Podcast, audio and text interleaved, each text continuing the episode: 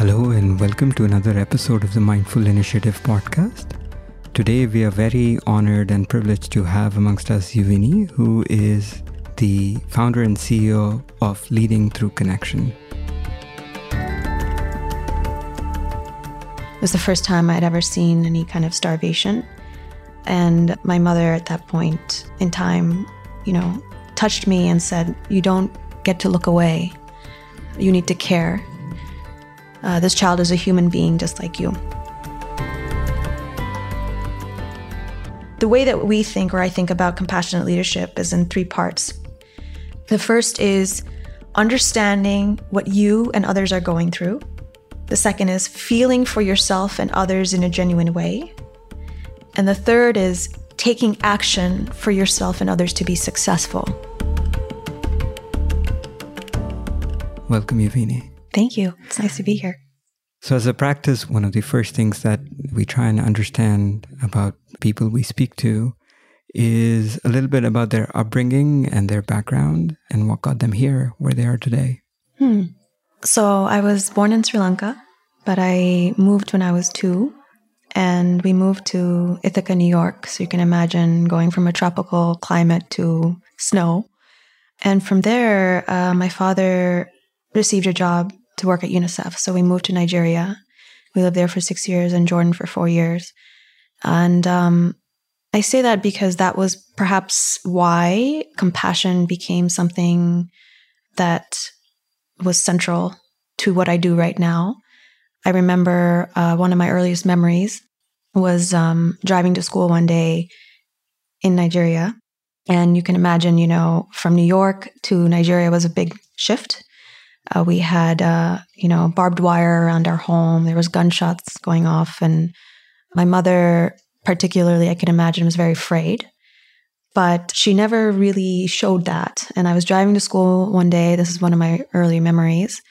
And I looked out the window, and there was this child. He was very skinny and distended belly. It was the first time I'd ever seen any kind of starvation. And my mother at that point in time, touched me and said, "You don't get to look away. You need to care. This child is a human being just like you." So at that point in time, I didn't know that was what compassion was, to be able to witness suffering and to actually have a genuine care of concern just for another human being because the other person's human. But I didn't have it at that point in time. It was very hard to access. I was thinking, well, if people here don't take care of others, why should we? And so I have a lot of empathy for that type of thought process. And so I say that my mother taught me compassion. It took me many years to come into recognizing my own compassion for others. And it was when I realized, through working in corporate America for 10 years, that this is something that really needed to be had in leadership. So my upbringing was, I think, fundamental to coming to compassion and leadership eventually. I think that's interesting in many ways. I think we are all inherently born with this sense of caring for others. And I believe we start somehow training our minds to ignore the things that are happening. This idea of common humanity with the child that you saw, just like me. And just like me, so many other things are happening in the world right now, and we tend to ignore those things. And it's good to see that it started earlier in your life, and for most people, it doesn't. But did spirituality have a place in your upbringing in any way? Yes, the concept started earlier in my life, but the direct experience of it did not. And I think the reason is that spirituality can sometimes feel like yet another teacher or yet another person to shame you into thinking and being a certain way, that you should care, you should love everyone because that's the right thing to do. So we bring these spiritual practices, and it can be anything from teachings to actual meditation, to contemplation, to reflection. And they can be yet another spiritual ego to tell you how you should be. And for me personally, my experience was that that spiritual ego blocked me from actually feeling my innate sense of compassion. I was trying so hard to want to be compassionate because that was the right thing to do. But I didn't have the chance or opportunity to recognize it within myself. And so spirituality both hindered and then eventually transformed. Because when I started to look at myself later on in life with more deeper contemplative practice, I could let go of the spiritual ego in order for that innate sense of compassion to manifest. So the idea of compassion, it's rooted into certain spiritual practices, and we don't call it compassion until much later because we're just building up our value system. And fast forwarding many years where you are today, this idea of compassion, people have started to talk about it. Why do you think, in your experience, you worked with many leaders across the US and probably around the world, it's a simple value, I believe, right? I mean, it's an inherent value that all of us, like I said, are born with. But why and what do you think happens along the way that these people forget the sense of caring for another individual in a compassionate way? I've heard many responses to this. I think the Dalai Lama talks about how we are all born with innate compassion for our friends and family. But in order to extend that to strangers or coworkers, we need to cultivate that muscle, similar to mindfulness. You know, for tens of thousands of years, we lived mostly in tribes of 150 or so people. And we knew everybody. We knew grandparents of grandparents. And trust and connection was established. So that level of compassion was perhaps easier to access. It's only been in the last 200 years that we've been working as office laborers and, you know, with relative strangers across cultures and geographies. So having a sense of what compassion looks like in the absence of established trust is a competency that we need to be trained in, but we have not traditionally been schooled in. We don't get that in our education.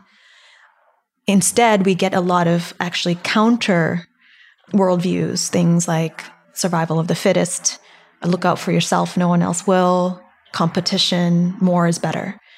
So when you think about those views and you see them actually fueling your success as a professional, it's harder almost, combined with that lack of competency, to access compassion.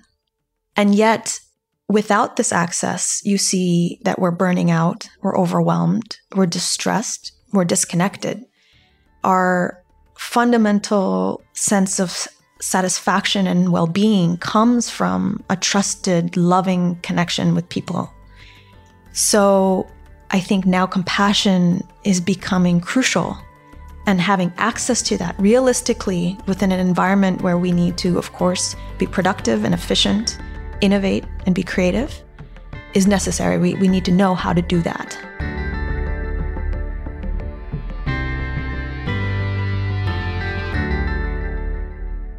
Given what you said, why is it hard for people to help themselves? Because this is something, it seems, that is just going to outright help them in so many ways. But people are so afraid that I'm going to be better. And people are afraid to be happy. I think it's more often than not I see. Why?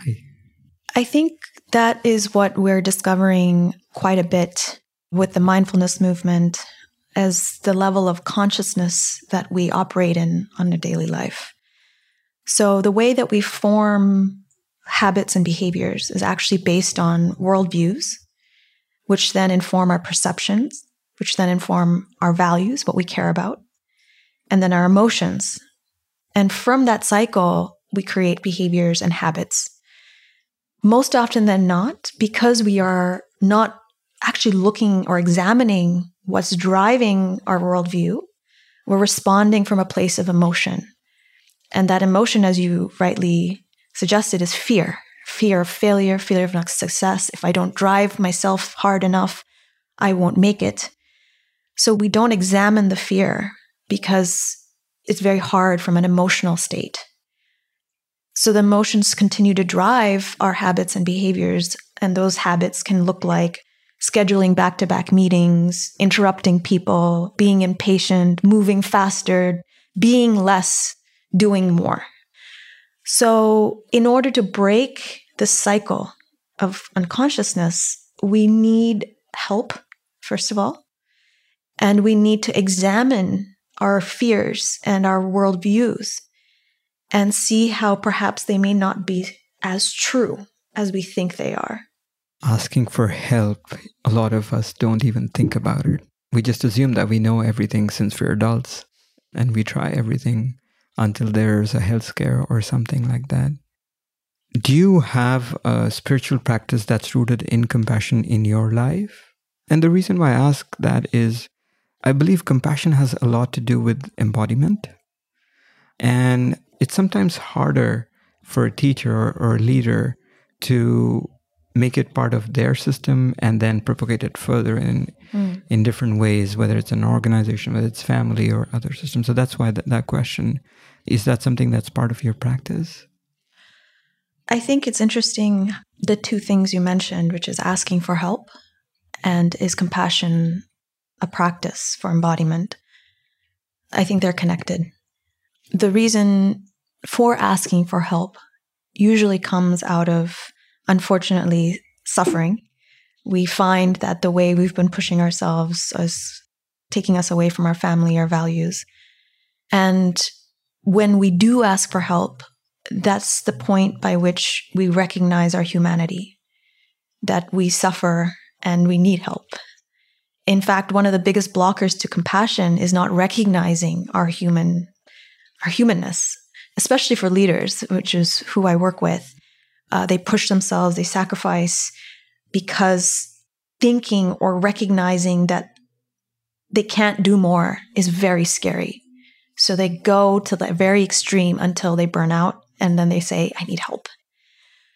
So I think one of the core principles of compassion in its embodiment is to recognize continually that you're human, that you have imperfection, that you are doing your best, and that you actually deep down care. That's what motivates us to do anything.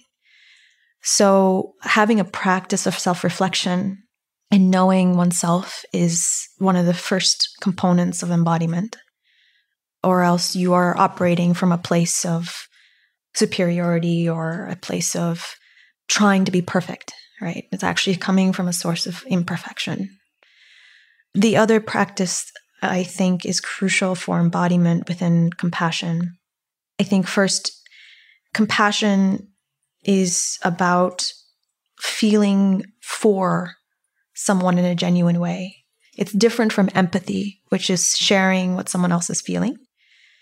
And that's a very distinct and important difference, because what we've seen in studies, and this is coming from a study that Tanya Singer did at the Max Planck Institute, is that when people train in empathy, they actually, in the face of suffering, get increased distress and negative affect. But when they train in compassion, they actually decrease their distress in the face of suffering and increase positive affect. And different studies have also shown helping behavior. I say that because that difference between empathy and compassion is the distinction between feeling for someone else and their suffering and feeling with, taking on their suffering. So the second part of an embodied practice is to actually pay attention to and recognize your innate instinctual desire to feel for. And that can be in small things. You can see an animal when they're scared. I told you I was babysitting my friend's dog. So seeing this animal be triggered and in states of fear, and seeing my innate sense to love and care for this being that's scared and can't control their emotion. It can be just seeing nature, looking outside, that innate love for life. It doesn't have to be only in the face of suffering.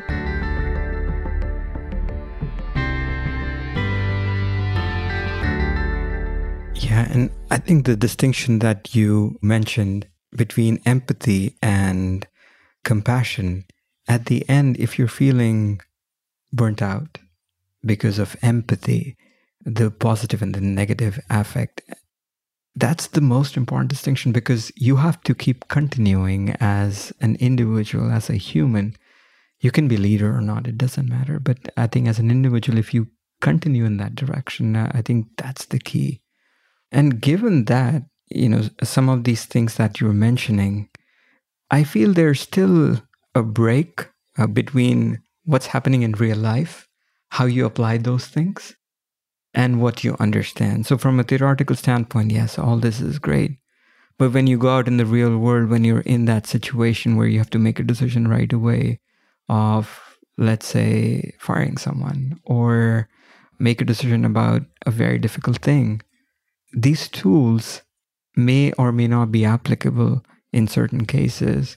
So I just want to get your thoughts, you know, are they really applicable? Like, can we use them? Absolutely. And we're actually getting more studies now showing and demonstrating the impact of what's called compassionate leadership, where leaders who demonstrate compassion or who operate from a sense of compassion have increased retention, engagement, followership. It makes sense. If you care about your employees, they will care about you. Surprisingly as well, they're seeing that there's also an increase in productivity and profitability in companies. And the reason is that for a short game, if all you want to do is build a company and sell it very quickly, compassion is probably not the most optimal strategy. You are probably likely to succeed by churning and burning through your employees. But if you want to build a sustainable business and you want to create long-term value, then investing in your employees and understanding them becomes crucial and a differentiator. Secondly, we're not in an economy right now where it's about producing more. We're in an economy right now where it's about creativity and innovation. So collaboration is going to be and is continuing to be, and we hear this in the Fourth Industrial Revolution, the core of what's going to propel a company forward and to create these solutions for these very complex challenges. So compassion becomes the heart of that. And I want to define what I think is, because it's not actually out there with the definition of compassionate leadership. It's still a very nascent idea. The way that we think, or I think about compassionate leadership, is in three parts. The first is understanding what you and others are going through. The second is feeling for yourself and others in a genuine way. And the third is taking action for yourself and others to be successful. Now, you'll notice that my definition is not in the context of suffering. That is what we most often hear. And the reason being is that I think that when we define compassionate leadership around suffering, it narrows the extent by which we can use it. We only recognize its potential when you're firing someone or something is really horrible is happening to a coworker. But in fact, when you look at that definition, compassion is possible in almost every interaction. And when we talk about this definition with leaders, almost all of them say that's what it looks like when they're operating from their best. But it's very difficult to know how to come into them, which is, I think, the core of your question. And it's possible because what is very unique and different about compassion, as opposed to some of the tools, similar actually, not opposed to, mindfulness, is that its power is in its application. So that can look like in interactions, understanding someone else, recognizing perhaps when they're operating out of fear, feeling for them, you know, so putting yourself in their shoes, but understanding also that their stress is not your stress. And then having an honest conversation, providing truth with kindness so they're able to receive it. That is an application of compassion. Yeah, I think I heard you talk about, by giving an example, and I don't know if you remember that example that you talked about, that if you're running late to a meeting, if you could share that, I think it has a complete applicability here as well. Yeah. The example is that perhaps, you know, this happens very often. You're running late to a meeting, you're in the hall, and a coworker stops you with an issue and says, "Oh my goodness, I really need to talk to you." What do you do? How do you act with compassion? The first step in compassionate leadership is understanding yourself as well as the other. If all you did is to repress the fact that you need to run to your meeting, and you just stay and talk to this coworker, you're likely not to be present and you're likely to be thinking about getting to the next meeting. But if you can start with that first step and say, you know what right now is not a good time for me to listen, then you can still stay connected and feel for them. And perhaps what you might say is to say, I would really like to listen and I want to give you my full attention. Can we talk after this meeting? In that way, the coworker feels heard, respected. You're also having compassion for yourself, so you're honest and feel good. And it comes to a mutual benefit for both of you because you actually will give advice that will perhaps be more intentional than if you're trying to make your meeting. Thank you. I think it'll help people to relate to it because a lot of us go through it and things are happening in our life. The other thing which I find interesting in the world of leadership is gender. And with the past year, with so much happening in the Me Too arena, I think the practice of compassion is so important because not only it highlights the problems that we're dealing with, but it somewhat suggests that by practicing or at least embodying some aspects of compassion, you might be able to overcome some of the issues that we're dealing with. I just wanted to get your thoughts because we're in the Bay Area and there's still a lot of division and differentiation between genders and inclusivity as well. So I want to get your thoughts if you had experience on how compassion can help and can it change the status quo? Yes, I think compassion, particularly compassion training, can help. Many of the existing trainings or solutions to help us be more inclusive, implicit bias training, diversity and inclusion offerings, focus quite heavily on cognitive frameworks, things like data that shows how, you know, we hire women versus men, how we treat one gender over the other. And that is important to know these things. But to shift behavior, we need to get to a place of what I call affective or emotional understanding, which I believe compassion is crucial for.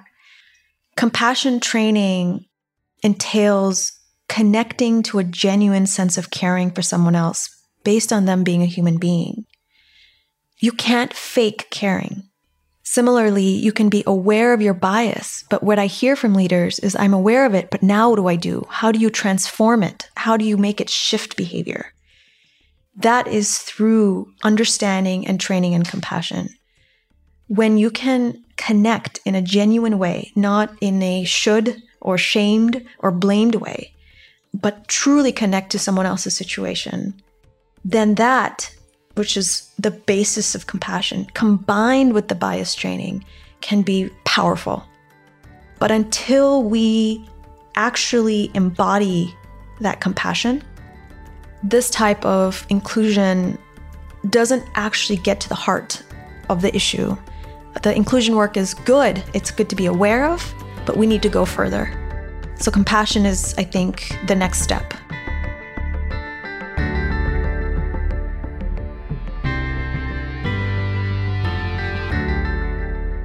Yeah, I feel these trainings have been going on for such a long time. And since they've been part of our lives, our organizations, for many, many years, I think people should understand it. So we're missing something, of course. And I feel in schools as well, if they're starting to understand their emotions better, I think over a period of time, it'll help them to be more aware in ways that they're acting, in ways they are doing things. I think that will be the key. We're getting towards the end of our time here. If someone has to practice compassion, right? And if they want to make it part of their life, their family, and their organizations, how do they start? I think the place to start with compassion is truly with oneself. If you cannot generate compassion for yourself, it will be very difficult to generate compassion for others. It's The lens by which we treat ourselves is the same lens by which we treat others. I mentioned earlier that motivation is such an important part of this work and bringing it into our life. I think we can all be motivated for our own happiness. And if we can look at, without fear and without judgment, how we suffer, just look at it. That can be a powerful recognition, be a small step. And it can be something that's very small. Perhaps it's how you suffer because you don't have the time to spend with your family. It can be how you suffer because you don't know the answer always. It can be that you try so hard and yet things don't happen. Whatever it is, just paying the small practice, mini practice, attention to that. Not to feel down or desolate or depressed, but just to see, wow, being human is hard. And other people also are having hard worries and concerns too. So starting with oneself. I think that's a great starting point. And I think that's a great way to get towards the end of our interview. Before we end, what we do is we do a small rapid fire with the people that we interview. Are you up for it? I don't know what it is, but let's do it. You can choose to answer in one word, one sentence, or as long as you want. So our first question is, if there's one place in the world that you would like to go, what would that place be? Where all my family is together. Good answer. If there's someone in history that you would like to go meet, who would that person be? Does this person have to be dead? No. Oh, I would love to meet the Dalai Lama, just maybe 5 minutes with him. I've met him and shook his hand, but I would love to spend 5 minutes with him. What does being mindful mean to you? It means being aware of my thoughts, judgments, and perceptions in every moment. One childhood memory that sparks joy in your mind? I think rescuing a puppy. Okay. The last question, do you like listening to songs, watching movies, or looking at artists' pictures? Pick anyone. I love writing. So I love writing stories, fantasy and science fiction. Oh, then that's an easy question. A book that you live by, that this is, you can just, as soon as I ask, your favorite book that comes to your mind. Oh, goodness. That's a hard one. I would say the Mahamudra book I'm reading is pretty crucial for my life right now. Okay, who's it by? Moonbeams of Mahamudra, Drangu Rinpoche. Okay, all right.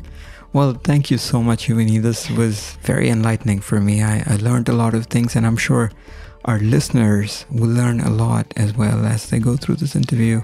Thank you so much for being a part. Thank you for spending the afternoon with us and being here. Thank you so much. Thank you. I thank you everyone who tuned in to listen to our podcast. You can listen to us at iTunes, Google Podcasts, Spotify, or wherever you get your podcast. Please remember to rate us on iTunes or Google Podcast and share it with your friends and family if you like us. Thank you so much.